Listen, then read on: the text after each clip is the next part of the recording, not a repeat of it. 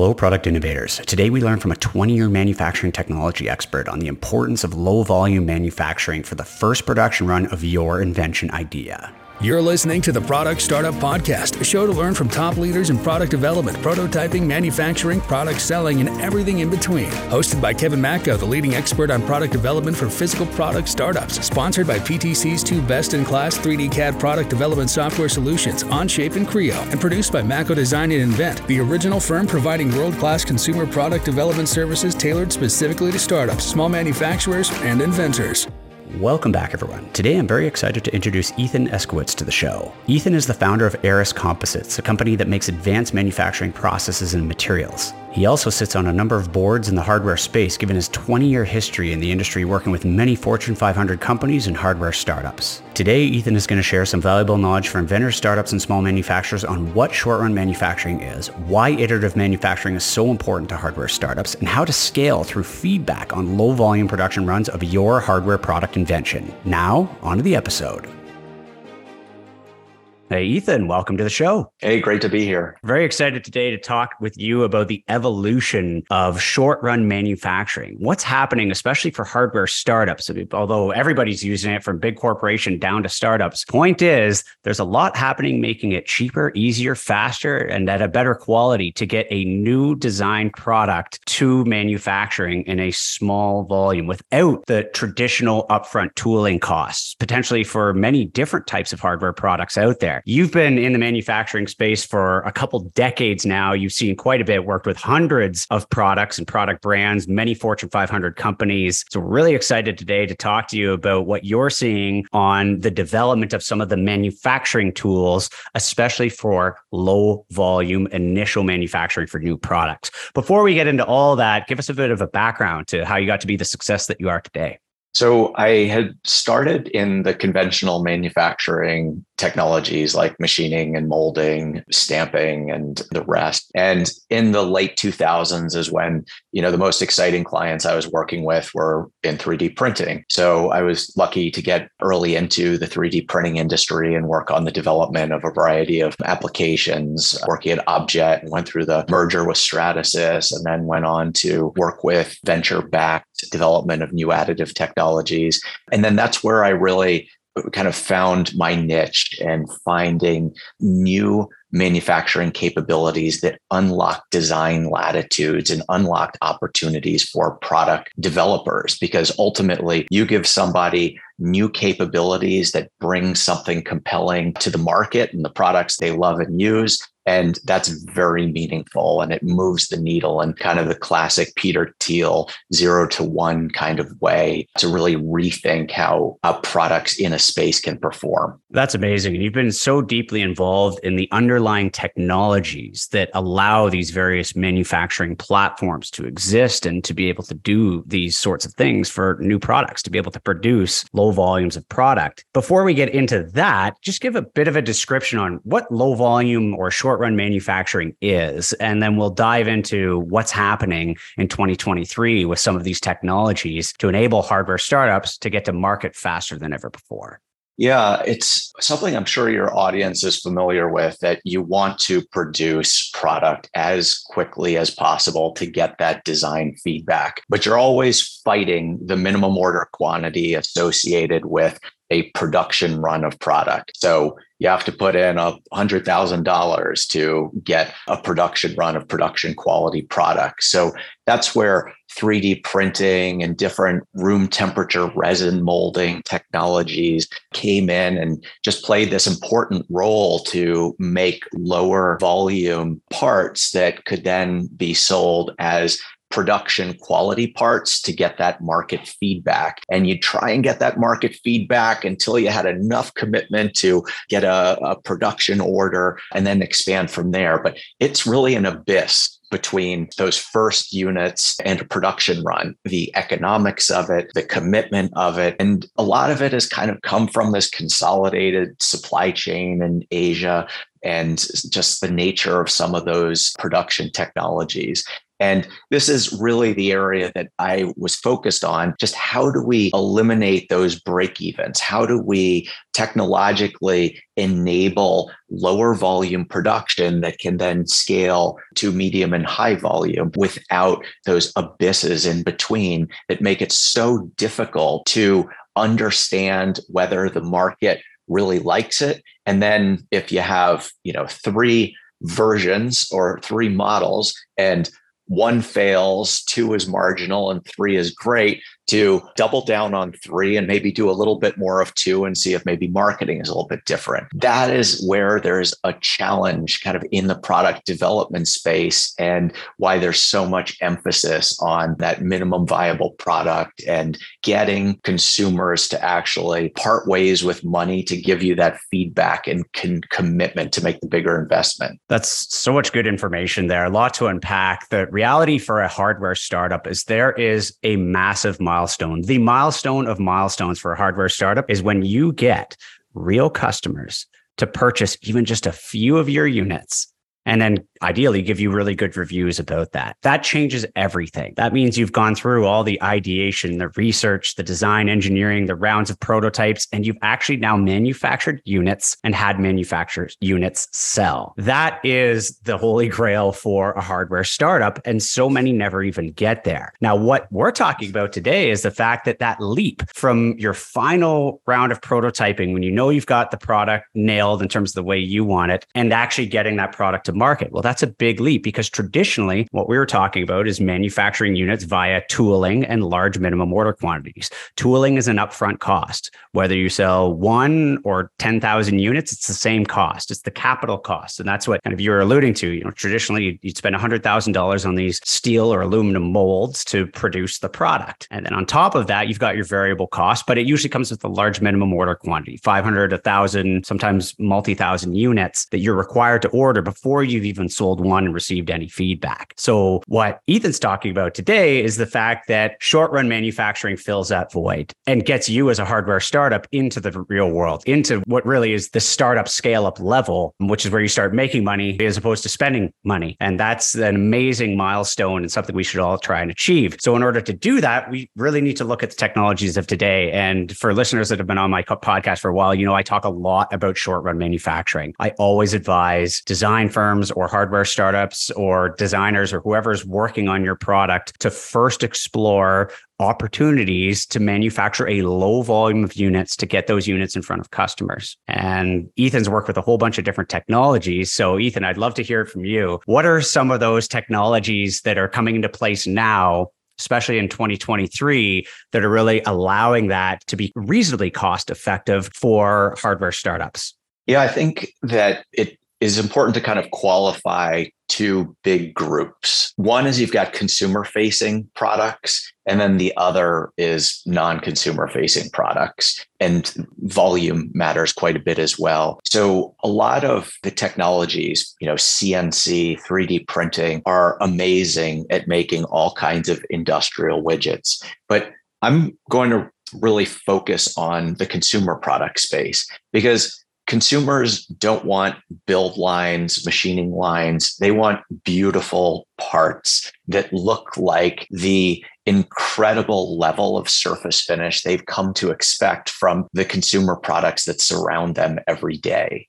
And this is an area where the tooling that you mentioned, and then the expensive $100,000 tool being bolted to a half a million or million dollar machine to produce those beautiful surface finishes creates a real bottleneck to producing a run of those beautiful consumer products. So the conventional way to solve this is you can 3D print or room temperature mold and finish and paint and have essentially models, but the cost on that is very high per unit. So, the area that I've really focused on recently is how do we make a technology that enables beautiful parts with unique surface finishes that are differentiated and different from the conventional molding methods that give designers more latitude to make something kind of attractive or distinct from other products in the market, but not have the break even cliff where you can't make a batch of 100 and based on say a batch of 100 with four different designs see what works double down on that throw away the one that doesn't and perhaps tweak the marketing on the other two that you get just marginal results from. The amazing thing about the digital world today is this A B testing that you can do, but the manufacturing world doesn't accommodate this really amazing capability of the digital marketplace that so many of these products are sold today.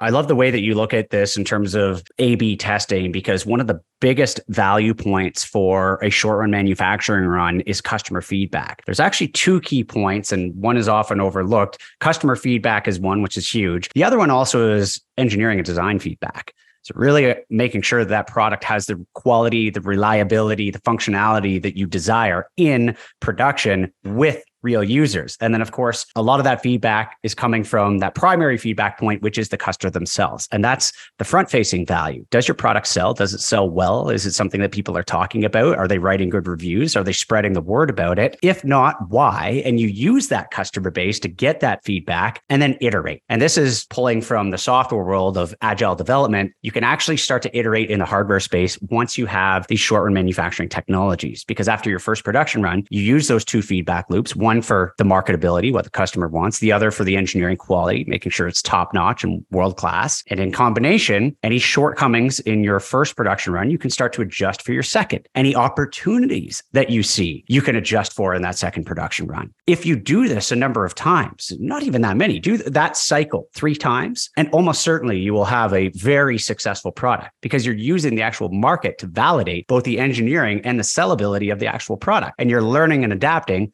with the actual users that want to buy the product. What better way than to have these underlying technologies to be able to now enable you to have that level of agile development? It just de risks the entire development process, it de risks the entire venture of your hardware product you're speaking about just a really interesting place for me because it's where I've focused most of my career is where are there underlying technologies that enable a performance in the product that is superior to what's in market today. So in this engineering validation that you're that you're referring to that's so critical, it is challenging just getting a new product validated from an engineering standpoint with doing everything as it's conventionally been done in that product for a decade or multiple decades.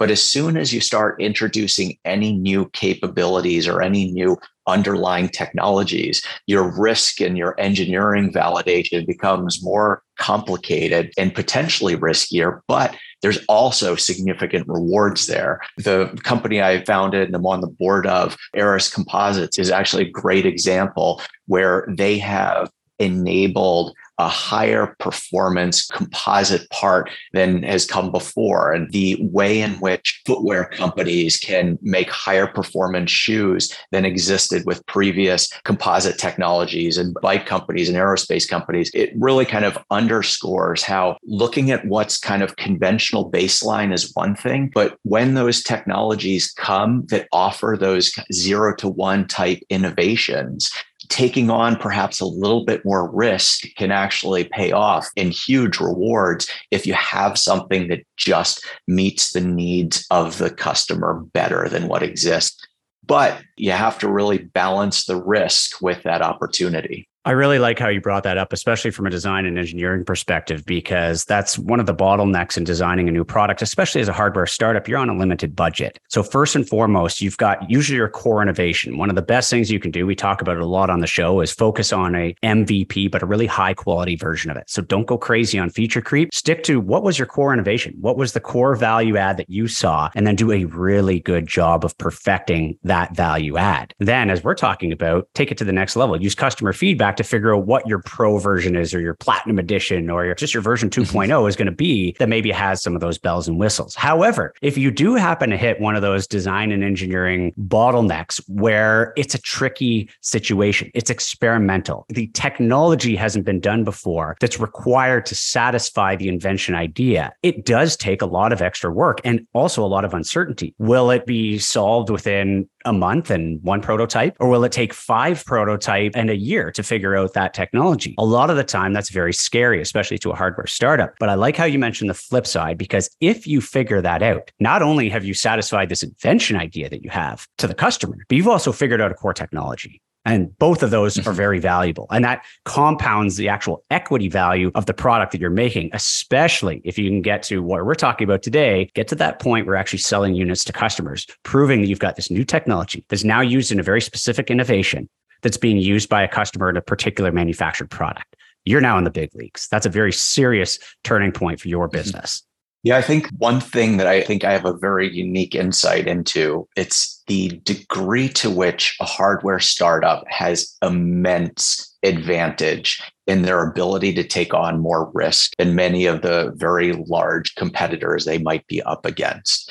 Because it's difficult when you start getting into large companies, large teams, and kind of large revenue streams associated with your product there is pressure to ensure a consistency of quality that you need to go to very high volumes very quickly. You can only integrate new technologies very cautiously because that revenue stream that is a substantial piece of making your company successful and employing your hundreds of thousands of employees relies on a very incremental introduction of new technologies. And this is where hardware startups have incredible advantages to take on more risk, be more agile, bring something very differentiated to market. But you also have to be very sober about how valuable is this capability really? Because the tendency is to kind of latch on to kind of flashy things that enhance your value proposition, but might not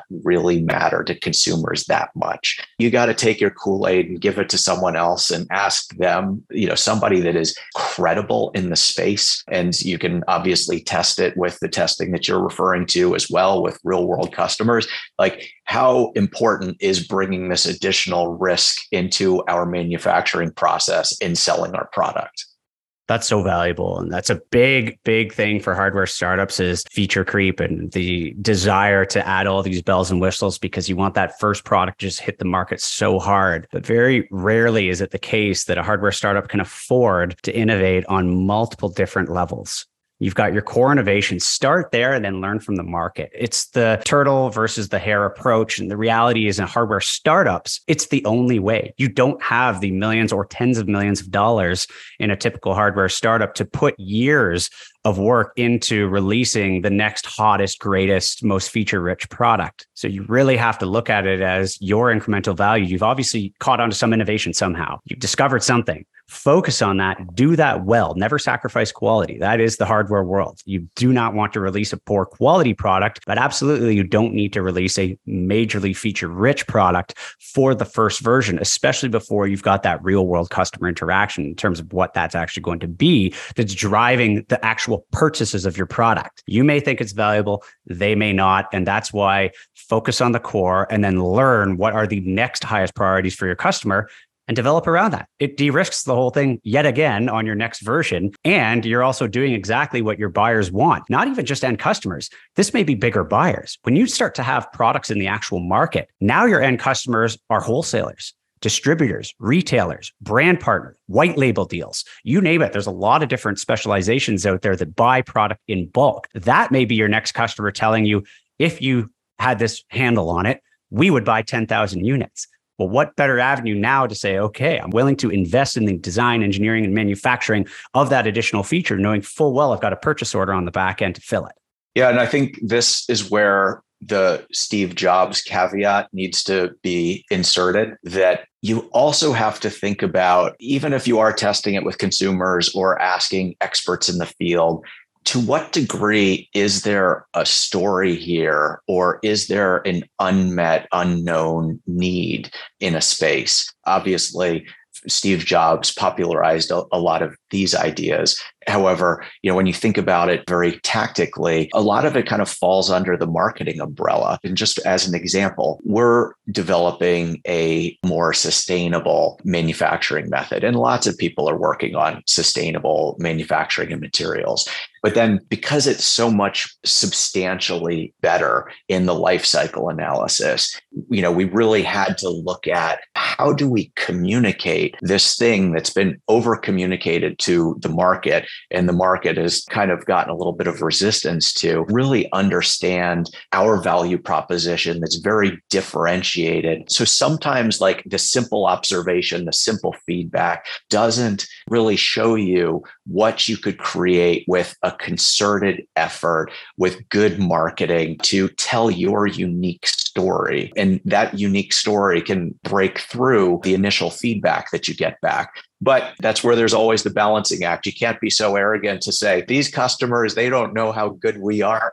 just wait until we place our quarter of a million dollar order and they see how great we are with our new marketing. That's a dangerous place to go. So you're always kind of balancing these different things. I like that you mentioned that though, because it is important. You, as the founder, the innovator, you are an incredibly important stakeholder. You are the one who had the initial vision, and the world maybe isn't yet in a place to fully appreciate what's happened. You may need to educate that market. And that's, you know, category pirates, right? Those are individuals who create essentially new categories that haven't been done before. Well, it's difficult to get feedback. So a balanced approach is very right there. Understand some of the feedback and make sure you're weighing that into your decision making, but also don't ignore your own dream, your own vision, pioneering your own set of circumstances, creating your own destiny for how you believe the product really will best fit the market as well. So I really appreciate that you brought that balancing to the feedback equation that isn't uh, often talked about, but definitely is powerful, especially in the hardware uh, entrepreneurship space. If you talk about to a lot of the founders, at least in the initial vision and the initial product that went there, it was largely their vision. And then over time, it became more of a balanced approach between various different stakeholders. But originally, you've got to trust your instinct. If you believe in the product, go all in on that thing if you really think that it has some merit, but start smart in a balanced approach, starting with your MVP, high quality version, then growing it over time in a stepping stone approach. And I think if you do that right, as we've seen time and time again, you take the proper strategic approach to getting a new hardware product off the ground, incredibly rewarding in the long run. Ultimately you're right. It is founder vision. You have to take all the feedback and then ultimately do what you think is right Ethan, very valuable advice. Thanks so much for all your words of wisdom today and much appreciated for having you on the show. Great to be here. Thanks for having me. And I apologize. I usually have neat products around me in my office, but I'm in New York in a hotel room. Next time we chat, I could show you some interesting products. Thanks and take care. Thanks for tuning in to this episode of the Product Startup Podcast. If you found some value in the show, please do us a huge favor and leave us a quick five star review. If you have any questions, guest suggestions, or anything else, feel free to reach out to us anytime at our email podcast at makodesign.com. That's podcast at makodesign.com. This show is hosted by Kevin Mako, North America's leading expert on product development for physical product startups. Huge thanks to our sponsors, PTC, and their two best in class 3D CAD product development software solutions, Onshape and Creo, and Mako Design and Invent, the original firm providing world class consumer product development services tailored specifically to startups, small manufacturers, and inventors. Thanks for joining and see you next time.